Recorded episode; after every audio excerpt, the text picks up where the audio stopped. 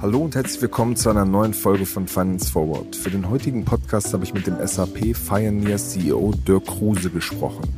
Dirk hat Karriere bei SAP gemacht und leitet seit dem vergangenen Jahr das SAP Joint Venture Pioneer, das sich auf die Finanz- und Versicherungswelt fokussiert, zum Beispiel mit Kernbankensoftware.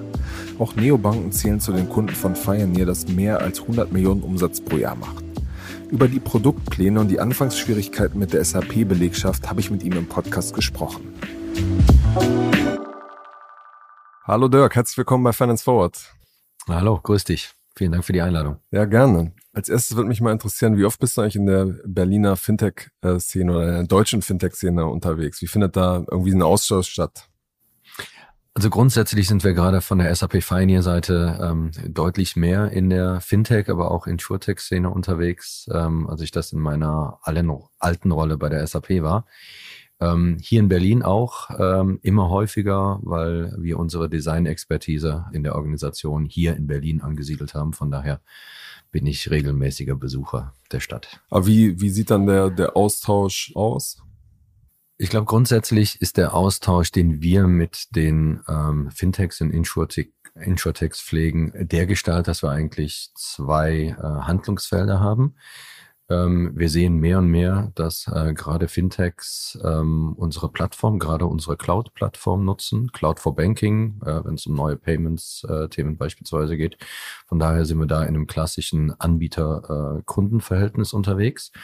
Wir sind aber auch sehr, sehr stark darauf aus und haben jetzt gerade auch auf der Insurtech-Seite ein neues Partnerprogramm gelauncht, Amplify wir sind stark darauf aus, dass wir eben auch die Insurtechs und die Fintechs integrieren in unsere Plattform, in unsere Offering. Ja, von daher sind es diese beiden Handlungsstränge zum einen in einer Anbieter-Kundenbeziehung, aber auch mehr und mehr in einer Partnerbeziehung, wo wir eben gemeinsam die Plattform-Ökosysteme bespielen. Okay, aber das ist immer fest in der Rolle, ähm, was hier angeht. Es geht jetzt nicht irgendwie darum, sich äh, auf Tuchfühlung zu gehen.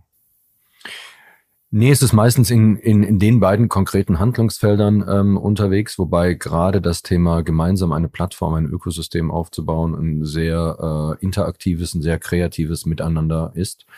Und ich glaube auch, es ist eher ein mittel-langfrist-Thema, aber gerade das Thema Plattform-Ökosysteme ist bei uns bei der Pioneer eins der strategischen und von daher ist es, glaube ich, auch ein sehr wichtiges und strategisches Handlungsfeld für uns. Wir machen eine kurze Unterbrechung für unseren Partner Liquid. Liquid ist ein moderner Vermögensverwalter, der es euch ermöglicht, euer Wealth Management professionell auf Family Office Niveau zu bringen. Über Liquid erhaltet ihr Zugang zu exklusiven Anlagelösungen, die bisher nur Großanlegern zur Verfügung standen. Liquid ist auch kein Unbekannter. Wer nicht nur den Podcast hört, sondern auch aufmerksamer Finance Forward Newsletter-Leser ist, sollte schon einmal etwas von Liquid gehört haben. Wir haben nämlich im Dezember über einen Produktlaunch berichtet, Liquid Private Equity Next. Hier bekommen Anleger schon ab 10.000 Euro die Möglichkeit, in Private Equity zu investieren und das mit Sparplan. Gerade nach den Herausforderungen, die das Jahr 2023 in Zusammenhang mit Geldanlage mit sich gebracht hat, sehnen sich viele Anleger nach Guidance und nach einem professionellen und vor allem unabhängigen Partner. Und hier schafft Liquid die Möglichkeit, in Venture Capital und in Private Equity zu investieren und öffnet diese Anlageklasse. Schaut jetzt am besten einmal auf liquid.de slash ffwd vorbei. Zu Beginn des Jahres reduziert Liquid das Mindestanlagevolumen für Liquid Wealth Management von 100.000 auf 50.000 Euro. Einfach online einen Anlagevorschlag erstellen oder ein kostenloses Gespräch vereinbaren. Liquid schreibt man übrigens L-I-Q-I-D.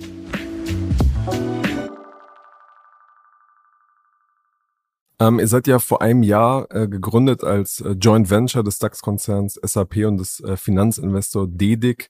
In den Beschreibungen zu den ganzen Produkten gibt es schon so viele äh, Buzzwords, Embedded Finance, Co-Innovation, Move to the Cloud. Im, äh, euer Hauptprodukt ist ja quasi eine Kernbanken-Software. Ähm, Wie genau sieht jetzt eure Pro Produktpalette eigentlich aus? Was, was heißt das eigentlich? Was versteckt sich dahinter? Genau, da waren jetzt ganz viele Aspekte drin, da könnten wir uns, glaube ich, sehr lange drüber unterhalten. Aber wenn ich jetzt mal auf den Aspekt eingehe, wie sieht das Produktportfolio heute aus? Oder wie sah es vor einem Jahr aus und wo stehen wir heute ähm, in dem Produktportfolio.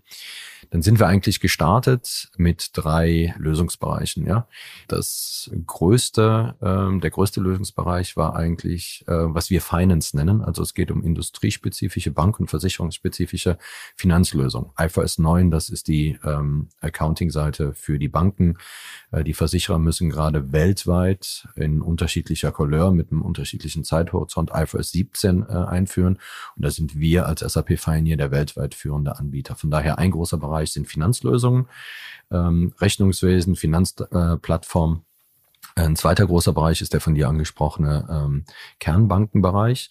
Da kommen wir mit einer sehr, sehr langen Historie, sowohl im Retail Banking, ähm, aber insbesondere auch in Kreditanwendungen. Und wir haben dort äh, eine SaaS-Lösung, C4B, Cloud for Banking, also ein, eine Cloud-Umgebung, die mehr und mehr, gerade jetzt auch in den letzten äh, zwölf Monaten, ähm, weltweit äh, sowohl im Retail, aber insbesondere auch in Payments, bei Payment-Providern eingesetzt wird, äh, von Neobanken, von Fintechs. Und der dritte große Bereich ähm, neben dem Core Banking ist der Core Insurance-Bereich.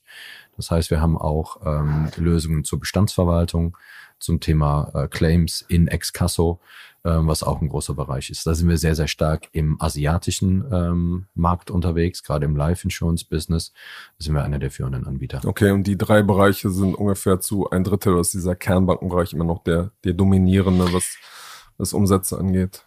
Nee, der umsatzdominierende Bereich ist eigentlich der Finanzbereich, gerade getrieben durch die globale Regulierung, also insbesondere IFRS. Ähm, um dir nur mal ein Beispiel zu geben, haben wir aktuell auf der Versicherungsseite äh, mehr als 100 äh, IFRS 17 Implementierungen laufen, die alle zum 01.01.2023 live gesetzt werden müssen. Darüber hinaus noch eine Vielzahl an Projekten ähm, in äh, China beispielsweise. Ähm, jetzt ist gerade Indien dabei, IFRS 17 einzuführen, dann aber mit einem ähm, unterschiedlichen Zeithorizont. Da reden wir dann über 2025. Also Vielleicht für die Leute, die das, äh, die es nicht einordnen können, was, was heißt das genau? Also es sind äh, IFRS 9 auf der Bankenseite, äh, gibt es schon relativ lange. 17 äh, ist ein neuer Standard auf der Versicherungsseite. Es geht um die ähm, Versicher Versicherungs, in diesem Fall spezifische Bewertung äh, von den Produkten, ja. Und ähm, die Umstellung äh, bringt ähm, bilanziell, aber auch von der GNV äh, viele Veränderungen für die Häuser mit sich. Äh, von daher ähm, reden wir hier wirklich weltweit über Finanztransformationen, äh, die gerade passieren äh, in den Versicherungshäusern. Auf der Bankenseite ist die Welle schon vor, vor ein paar Jahren ähm, durchgerollt. Und von daher sind das sehr, sehr große und weitgreifende Veränderungen in den Häusern. Du hast gerade schon gesagt, jetzt äh, Neobanken, Fintechs, Insurtechs. Ähm, kannst du da ein paar Namen nennen, mit wer zu euren äh, Kunden gehört? Ähm, kann ich sehr gerne machen. Ähm, ich hatte eben angesprochen, gerade das Thema Payment Provider. Das ist ein großes Thema, was wir im Markt äh, sehen. Und da hatten wir jetzt jüngst äh, im ersten und im zweiten Quartal ähm, dort einige äh, Referenzen äh, am Markt genannt und sind auch mit denen aktiv. So zum Beispiel äh, The Bank of London, ähm, eine Neugründung, eine Neobank, äh, ein Unicorn äh, setzt auf unsere Cloud for Banking Plattform. Sehr interessanter Case, äh, wie ich finde, weil man, ich sag mal, das traditionelle Korrespondenzbankensystem ähm, angeht, also wenn es eben um äh, internationale äh, äh, Zahlungen, Payments-Prozesse geht. Und äh, The Bank of London setzt auf unsere C4B-Plattform. Und äh, das Interessante ist wirklich, dass man mit einem innovativen Stück Technologie mit einer Cloud-Anwendung, einem smarten Ansatz, äh, wie die Bank mit ihren Banklizenzen agiert, im US-Raum, im europäischen Raum, im UK-Raum, wirklich in einen, in einen traditionellen Bereich vorstoßen kann und äh, für die Kunden da wirklich sehr, sehr große Vorteile generiert. Äh, das ist nach wie vor im traditionellen Bereich sehr, sehr teuer, ähm, diese internationalen Zahlungen. Und von daher ähm, ist das ein sehr, sehr spannendes Umfeld. Como in Luxemburg, auch ein Anbieter äh, für International äh, Payments, setzt auch auf unsere C4B-Plattform. Das sind eigentlich ähm, in diesem Jahr, würde ich sagen, äh, gerade im Payments-Bereich die, ähm, die, die heißen Themen. Wir sehen auch. Ist es ähm, diese, diese Londoner Firma, ist die VC finanziert oder steht dann ähm, eine Bank dahinter? Peinlicherweise hatte ich den Namen noch nicht, noch okay. nicht gehört. Nee, die sind, äh, also ist eine Neugründung ähm, und äh, steht keine der großen Banken dahinter und ähm, wie gesagt, äh, Unicorn, ähm, also sehr, sehr, sehr interessanter Case. Okay. Generell ähm, dieser Markt ist ja schon äh, umkämpft, kann man sagen. Es gibt zum Beispiel ja ein großes Unicorn Mambo, die diese Kernbanken-Software äh, anbieten oder was die Cloud, was den Cloud-Bereich angeht, ähm, hat man mitgekriegt, dass der Amazon in den Cloud-Banking-Bereich in den letzten Jahren ähm, größer geworden ist. Äh, in 26 zum Beispiel nutzt beide ähm, dieser genannten Unternehmen. Äh, Embedded Finance sind auch viele Anbieter ähm, gestartet wo seht ihr praktisch euren, euren Selling Point ähm, in, diesem, in diesem Markt? Sind es unterschiedliche Themen, wenn ich mal auf diesen äh, klassischen äh, Banking-Markt eingehe und die Anbieter, die du genannt hattest, ist, glaube ich, unsere Positionierung äh, der Gestalt, dass wir mit einer sehr, sehr tiefen fachlichen Expertise kommen. Wir betreiben Banken, auch das Kreditgeschäft seit über 20 Jahren. Das heißt, wir haben auf der einen Seite Erfahrung äh, in den Businessprozessen, wir haben eine Technologie, die ähm, bei den ganz Großen skaliert. Ja, so läuft beispielsweise mehr als die Hälfte des australischen Banking-Marktes läuft über unsere Technologie. Ja, äh, von daher das äh, skaliert. Gleichzeitig haben wir es geschafft, das wirklich äh, in eine Cloud-Welt zu übertragen. Das heißt mit Vorintegration, mit Standardisierung ähm, nehme ich äh, sehr, sehr viele Kosten aus diesen klassischen Implementierungen, wie man sie in der Vergangenheit hatte, nehme ich sehr, sehr viele Kosten raus. Und wir sind heute in der Lage, die angeführten Beispiele, die ich eben nannte auf der Payment-Seite, die Lösungen in drei bis sechs Monaten äh, zu implementieren. Und wir punkten eigentlich damit, und das ist unser, unser Differentiator, wie man so schön sagt, ähm, dass wir eben diesen hohen Grad an Business-Expertise haben, diese skalierbare Infrastruktur haben. Das macht ja auch unsere Partnerschaft mit SAP aus. Und wir sind eben nicht äh, eine cloud-native Toolbox, äh, wo man äh, Business-Prozesse äh, erst noch implementieren muss. Mhm. Wie hat sich das, das Geschäft seit dem äh, Start entwickelt? Ihr habt jetzt ja ähm, auch schon Altgeschäft äh, sozusagen mitgenommen von SAP. Das Handelsblatt berichtete davon äh, rund 150 Millionen an Umsatz, die ihr im vergangenen äh, Jahr gemacht habt. Wo steht ihr da jetzt aktuell? Wie entwickelt sich das? Genau, vielleicht zum Umsatz äh, des letzten Jahres. Wir hatten ja im letzten Jahr ein Rumpfgeschäftsjahr, von daher waren das ja ähm, Umsätze aus den ähm, äh, vier Monaten, die dann möglicherweise vom Handelsblatt äh, hochgerechnet wurden auf den Jahresumsatz. Das nur zur Einordnung der, der Zahlen. Es ist in der Tat richtig, dass wir äh, mit einem Bestandsgeschäft gewachsen sind. Ja, wir haben annähernd 1000 Kunden global ähm, die wir aus dem Carve-out äh, mit übernommen haben, die eben unsere Finanzlösungen, die Banken oder die Versicherungslösungen einsetzen. Äh, das heißt, wir haben ähm, bestehende äh, Geschäftsbeziehungen, wir haben bestehende äh, Cashflows aus diesem Geschäft heraus. Was wir jetzt in dem ersten Jahr sehr erfolgreich geschafft haben, ist eben die neuen Themen anzugehen. Wir sind ja gestartet ähm, mit der Aufgabe, eben mehr Innovation den Kunden anzubieten, ein besserer Partner für Transformation zu sein. Wir haben die Veränderungen im Markt wahrgenommen und haben uns auch selber die Frage gestellt, sind wir noch richtig aufgestellt? Und wir sind quasi ein, ein via SAP Pioneer ein Produkt dieser äh, Marktgegebenheiten, weil wir einfach gesehen haben, wir müssen anders agieren, viel schneller, viel innovativer. Und wir haben es eben geschafft in den letzten zwölf Monaten, gerade die neuen Themen, also Embedded Finance hattest du angesprochen. Das ist, ich sag mal, ähm, die Verbindung auch der Corporate-Welt mit der Bankenwelt, Digitalisierung über Unternehmensgrenzen hinweg zu gestalten. Das ist ein großer Bereich. Wir haben aber auch äh, im Sinne End-to-End-Prozesse, gerade im Kreditgeschäft, äh, das erste Entwicklungsprojekt gestartet mit der Pfandbriefbank. Ähm, das ging, glaube ich, auch durch die Presse, wo wir einen Kreditarbeitsplatz bauen, wo wir als SAP Pioneer aus dem ursprünglichen Setup äh, bei der SAP mehr auf der Backend-Seite zu sein, wo wir jetzt sukzessive in Richtung End-to-End-Prozesse gehen. Und auch auf der Finance-Seite, um den letzten Portfoliobereich nochmal abzudecken, haben wir mit äh, der Standard Chartered äh, Bank eine Co-Innovation gestartet, wo wir die Produkte Richtung Financial und Product Control ausweiten. Wir haben die Entwicklung einer ESG-Lösung gestartet. Gerade Wie sieht Banken. die dann zum Beispiel aus? Die ESG-Lösung ja, oder die? Ja. Also bei der ESG-Lösung ähm, haben wir uns gemeinsam mit einem Partner ähm, sehr genau den Markt angeschaut und ähm, wir glauben, dass die Herausforderung bei unseren Kunden, gerade bei, bei den Banken, nicht zwingend darin liegt, ähm, eine Reporting-Lösung zu implementieren. Da gibt es viele Technologien, ähm, das ist, glaube ich, äh, jetzt nicht Rocket Science. Was wir aber feststellen, ist, dass die Komplexität in den Prozessen liegt. Wenn man sich mal anschaut, gerade wenn ich an äh, komplexe Finanzierung, syndiziertes Geschäft denke, dann werden die Banken zukünftig alles das, was ESG relevant ist, schon ganz vorne im Prozess, im Anbahnungsprozess, im Kreditarbeitsplatz, im Austausch mit dem Kunden erfassen müssen. Das heißt, da hilft mir eine reine Reporting-Lösung nicht, sondern ich brauche ähm, vielleicht sowas wie ein ESG Workplace. Ich brauche eine zentrale Datenhaltung, die die Daten entlang des kompletten Prozesses aufnimmt. Und genau da setzen wir an mit unserer Prozesskompetenz. Und genau da ähm, setzt auch unser ESG Workplace beziehungsweise der Sustainable Finance Data Hub an. Hm, okay. Jetzt nochmal zurückzukommen zu dem, wie, wie groß seid ihr jetzt eigentlich? Wie sind die Ambitionen? Wo, wo lauft ihr da dieses Jahr unbedingt un, ungefähr raus, mhm. größenordnungsmäßig? Ähm, das kann man ja jetzt aus verschiedenen Blickwinkeln äh, beantworten. Also wir werden in diesem also Umsatz Jahr zum Beispiel, ne? genau äh, Umsatz, Mitarbeiter, ähm, äh, Coverage der äh, der Regionen und der Länder. Also umsatzmäßig äh, werden wir deutlich über 100 Millionen in diesem Jahr ähm, rauslaufen, also einen dreistelligen äh, Millionenbetrag, haben da auch weiterhin äh, Wachstum zu verzeichnen. Ähm, bei den Mitarbeitern sind wir gestartet zum 1.1.21 mit 600 Mitarbeitern. Das war ungefähr 520, 530 aus dem Carve-out aus der SAP und einige äh, Neueinstellungen.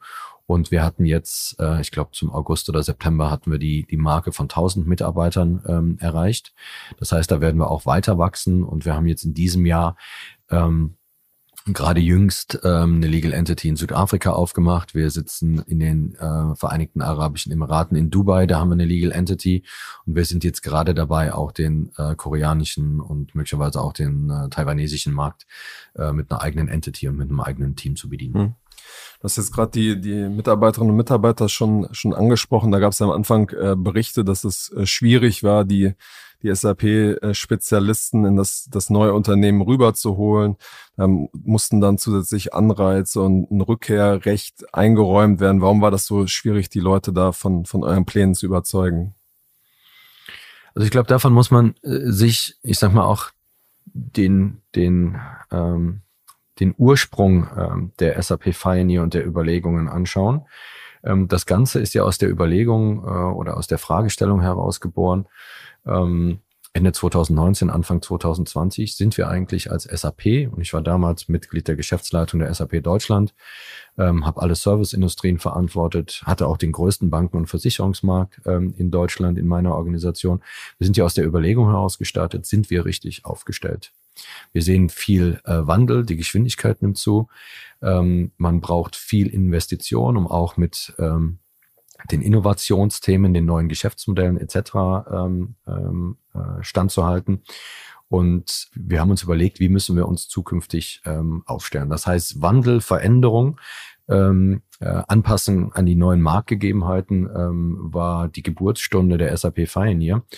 Und ein Stück weit äh, beschreibt das eben auch, dass, ähm, ich sag mal, die Überlegungen und den Prozess, den wir als Mitarbeiter alle, mich eingeschlossen, damals durchlaufen haben.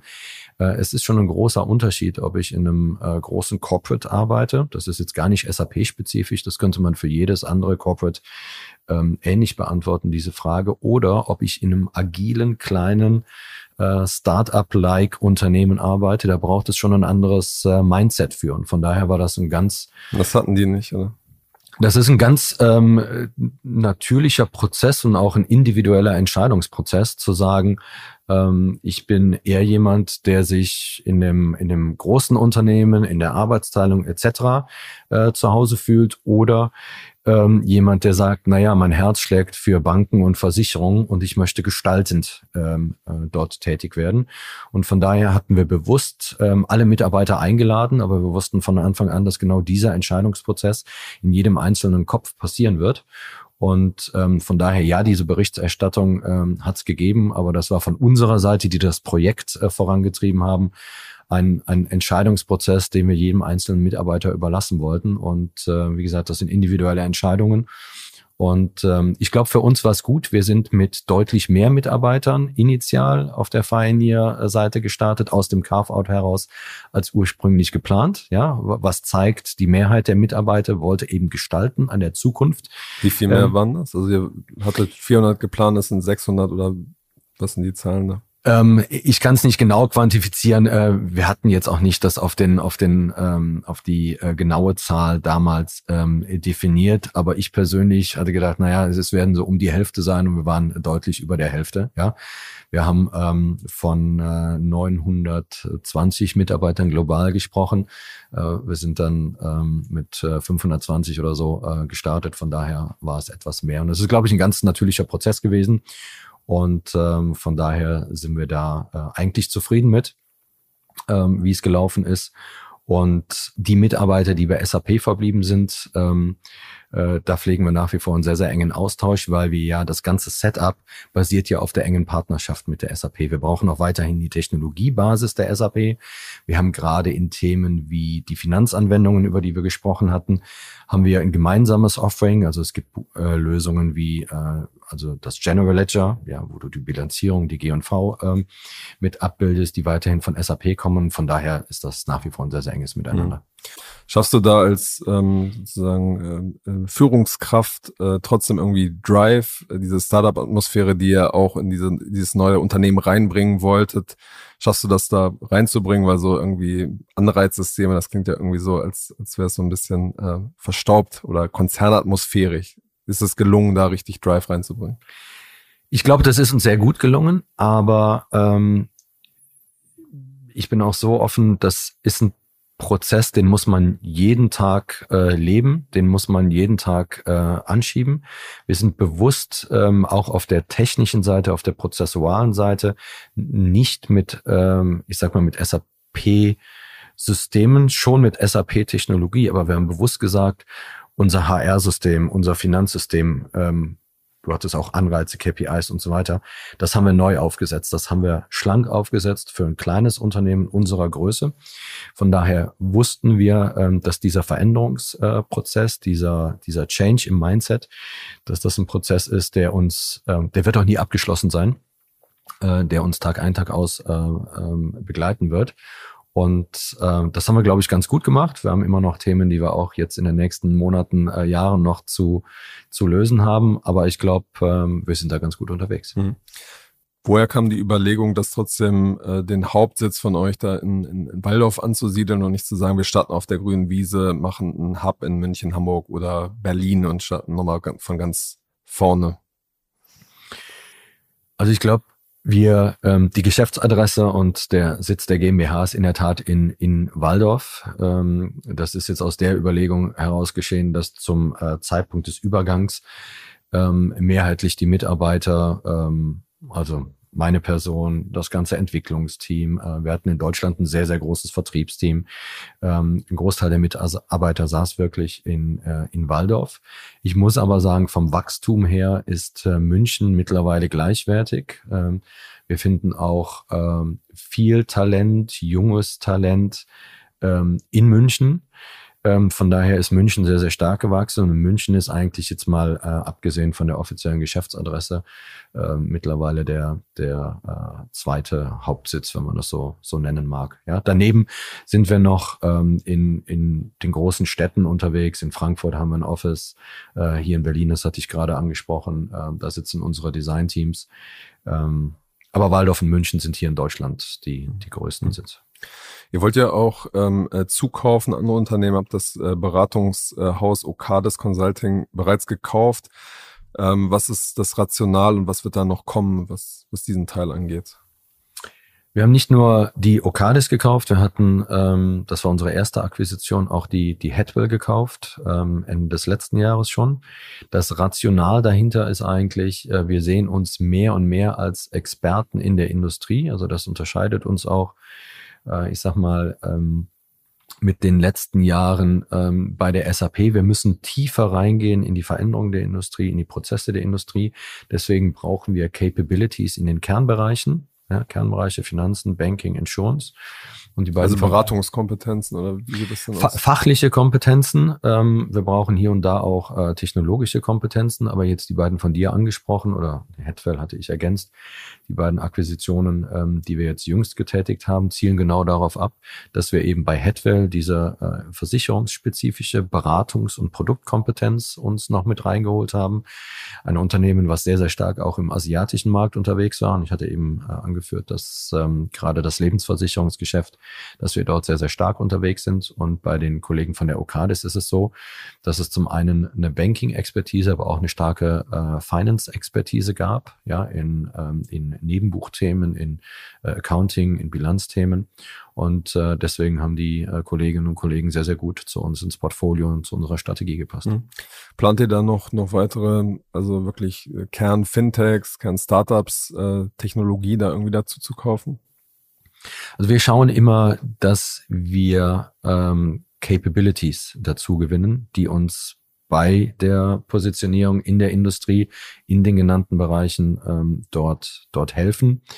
Ich will nicht ausschließen, dass wir uns auch Technologien reinholen. Wir haben aber eine sehr klare strategische Ausrichtung entlang äh, oder auf Basis der äh, SAP-Technologie-Plattform. Und unsere Erfahrung ist mit dem starken Footprint, den wir haben, dass wir wahrscheinlich eher auch auf Basis unserer ähm, jüngst announceden äh, Plattformstrategie, dass wir dort eher ähm, Capabilities äh, entweder klassisch im SAP-Stack oder Cloud-nativ dort dazu bauen. Fintechs, ähm, Insurtechs, Startups vielleicht integrieren in die Plattform. Wie könnte das dann zum Beispiel aussehen, an einem, an einem Beispiel erklärt?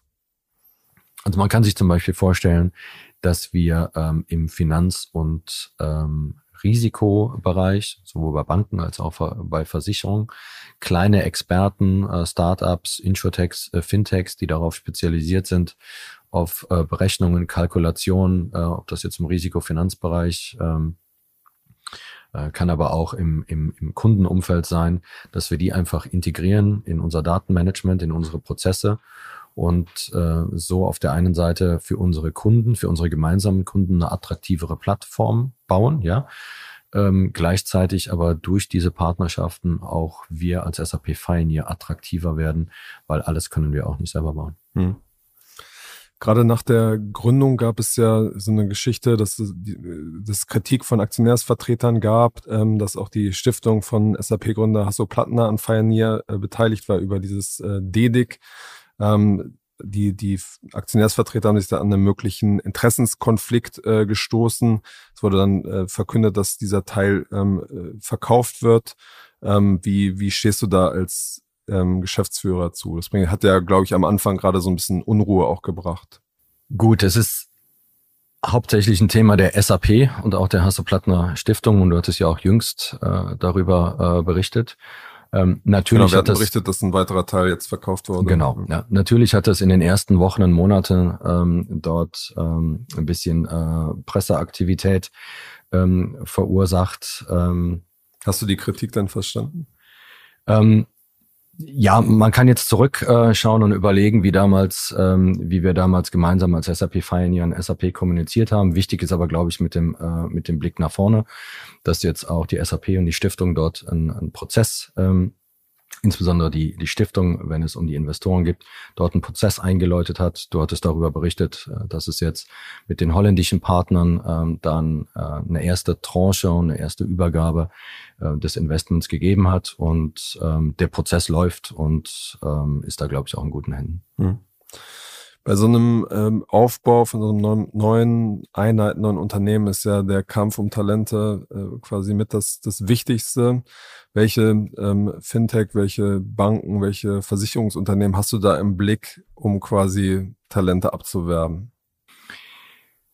Also ich muss sagen, jetzt mit ähm, Rückblick auf die ersten 14 Monate und ich hatte eben angeführt, dass wir von 600 auf 1000 Mitarbeiter jetzt schon ähm, binnen Jahresfrist gewachsen sind ähm, haben wir, glaube ich, eine sehr, sehr starke Value Proposition draußen am Markt. Ich glaube, die Kombination aus einerseits SAP als Basis, als Technologiestrategie, gleichzeitig aber zu sagen, wir als SAP Pioneer, wir sind der Experte, wir sind das agile Unternehmen, wir haben eine große Kundenbasis, wir haben einen internationalen Auftritt, ist eine sehr, sehr interessante Kombination. Von daher haben wir ähm, jetzt äh, rückblickend auf die letzten zwölf Monate keine Schwierigkeiten gehabt, die Talente zu finden. Woher kamen die dann so? Aus ganz unterschiedlichen Richtungen. Ähm, wie gesagt, der Punkt für uns ist immer, wir brauchen Capabilities, ähm, die uns in der Art und Weise, wie wir uns als innovativer Plattform-Cloud-Lösungsanbieter positionieren, die uns dort verstärken. Wir haben viele Zugänge aus dem Beratungsgeschäft, Experten aus dem Beratungsgeschäft, äh, viele Zugänge aus, äh, aus den Strategieberatungen. Wir haben aber auch Experten, äh, die uns äh, aus der Bankenwelt äh, sich uns anschließen und sagen, the next generation of SME Banking. Das möchte ich jetzt bei einem innovativen Softwarehaus äh, mitgestalten. Von daher ist das ganz, ganz bunt. Mhm. In der Fintech-Szene gab es jetzt ja schon, schon einige Entlassungen. Merkst du, dass, dass es aktuell einfacher wird, ähm, Leute zu gewinnen?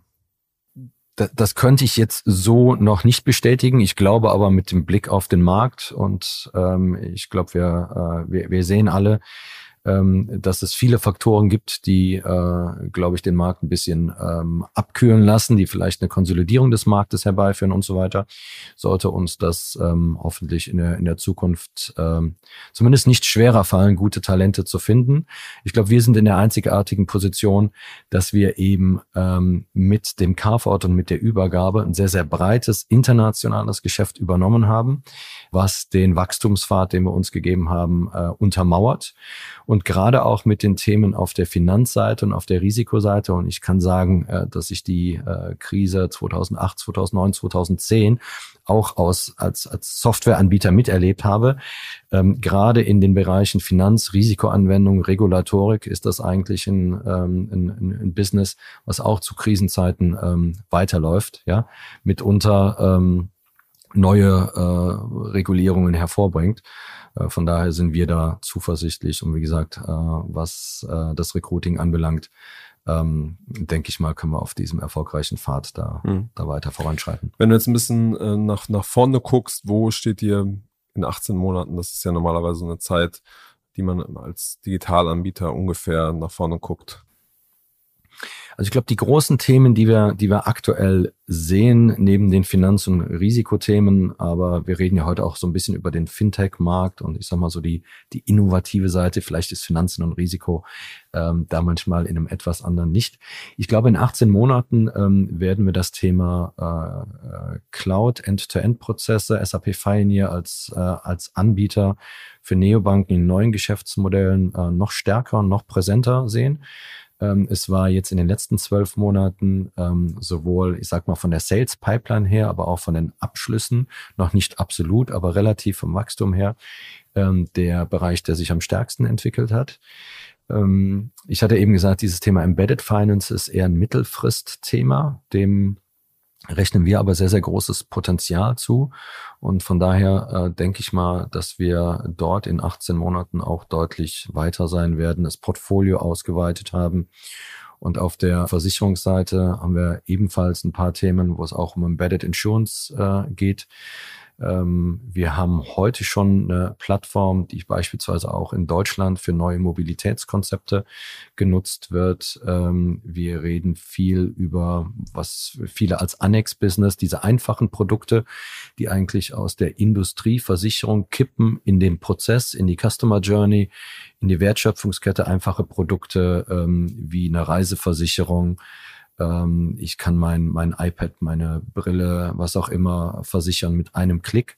Das sind ganz neue, äh, ich sag mal, Plattformen. Äh, das bringt auch an die Lösung viele Herausforderungen äh, mit sich dahingehend, dass ich plötzlich an eine, eine B2C-Plattform konnektieren muss und nicht mehr der, der Kasper mein Kunde ist, um den ich die Versicherungsprodukte verkaufe. Da sind wir sehr, sehr gut unterwegs. Von daher glaube ich, ähm, dass wir in, in diesen innovativen äh, Banking-Szenarien, in diesen Plattformideen in den nächsten mhm. 18 Monaten deutlich weiter sein werden. Von was für einem Wachstum redet man dann da? Also wir, wir haben uns ja ähm, unsere Wachstumsambition äh, gegeben für 2025, 2026. Das ist ein, äh, ein, ein starkes Wachstum, Double Digit, wie man so schön sagt. Ähm, und äh, von daher werden wir da sowohl ähm, umsatzseitig als auch, äh, was die Planung auf der Mitarbeiterseite anbelangt, diesen Pfad ähm, weitergehen. Jetzt muss man mal schauen. Ähm, ich glaube, wir haben äh, aktuell einige äh, Marktgegebenheiten, die sich verändern. Stichwort Energiekrise, Inflation. Äh, jetzt müssen wir mal schauen, wie die einzelnen Märkte darauf reagieren. Ähm, Was wäre da euer Szenario, wie die reagieren könnten? Also dass Projekte länger dauern, dass Projekte zurückgezogen werden oder? Na, ich glaube grundsätzlich, ähm, das hatte ich ja gerade schon ausgeführt, ähm, dass wir äh, mit dem Business, wie wir es betreiben, äh, dass wir da gut aufgestellt sind, weil das äh, nicht unbedingt Themen sind, die auch in Zeiten einer Rezession, und das werden wir in einzelnen Märkten, äh, werden wir das sehen. Nicht überall, aber es wird Märkte geben, ähm, wo wir das sehen werden. Da sind wir aber, glaube ich, mit den Themen ganz gut aufgestellt und können auch, auch auf Erfahrungswerte äh, aufbauen, dass gerade auch in Krisenzeiten eben die eine oder andere Entscheidung eben genau dann in Richtung einer solchen Technologieentscheidung fällt. Von daher sind wir da zuversichtlich. Alles klar, unsere Zeit ist schon um. Vielen Dank für den Besuch in Berlin und deine Zeit und bis zum nächsten Mal bei Finance Forward. Ich danke dir. Das war's schon für diese Woche. Ich hoffe sehr, dass es euch gefallen hat. Bei Feedback meldet euch gerne unter der Mailadresse kaspar.schlenk.financefwd.com oder schreibt mir in den sozialen Netzwerken. Und wir freuen uns natürlich über positive Bewertungen in den Podcast-Playern. Bis nächste Woche.